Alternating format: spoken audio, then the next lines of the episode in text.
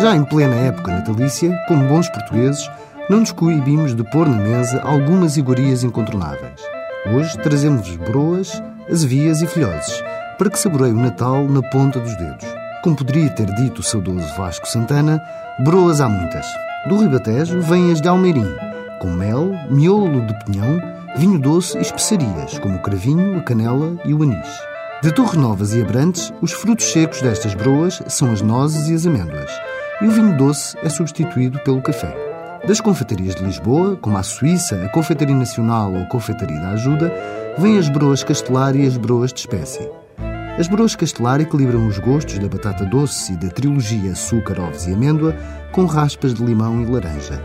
Tradicionalmente, eram feitas sobre flores de laranjeira. As broas de espécie distinguem-se das demais por não serem feitas com farinha de milho.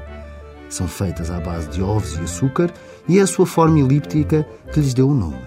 Quanto às frituras, deixamos duas sugestões alentejanas, a azevia e as filhós de forma. As azevias são uma espécie de pastéis de massa tenra que podem ter como recheio grão, batata doce, gila ou feijão. Depois da fritura, são sempre passadas por açúcar e canela. O seu nome vem de um peixe comum, parecido com o linguado e muito apreciado nas margens do Guadiana.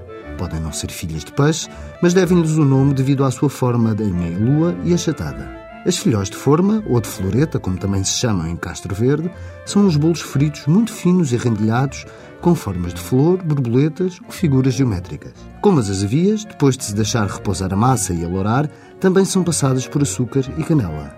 Na sua composição entra a base de farinha, ovos, açúcar, vinho do Porto, sal e água. Esta foi a última crónica de produtos tradicionais deste ano. Voltaremos em dois mil e nove com mais sugestões e ideias para reviver no paladar o gosto intemporal das tradições. Até lá, boas festas e bons sabores, sempre na melhor companhia.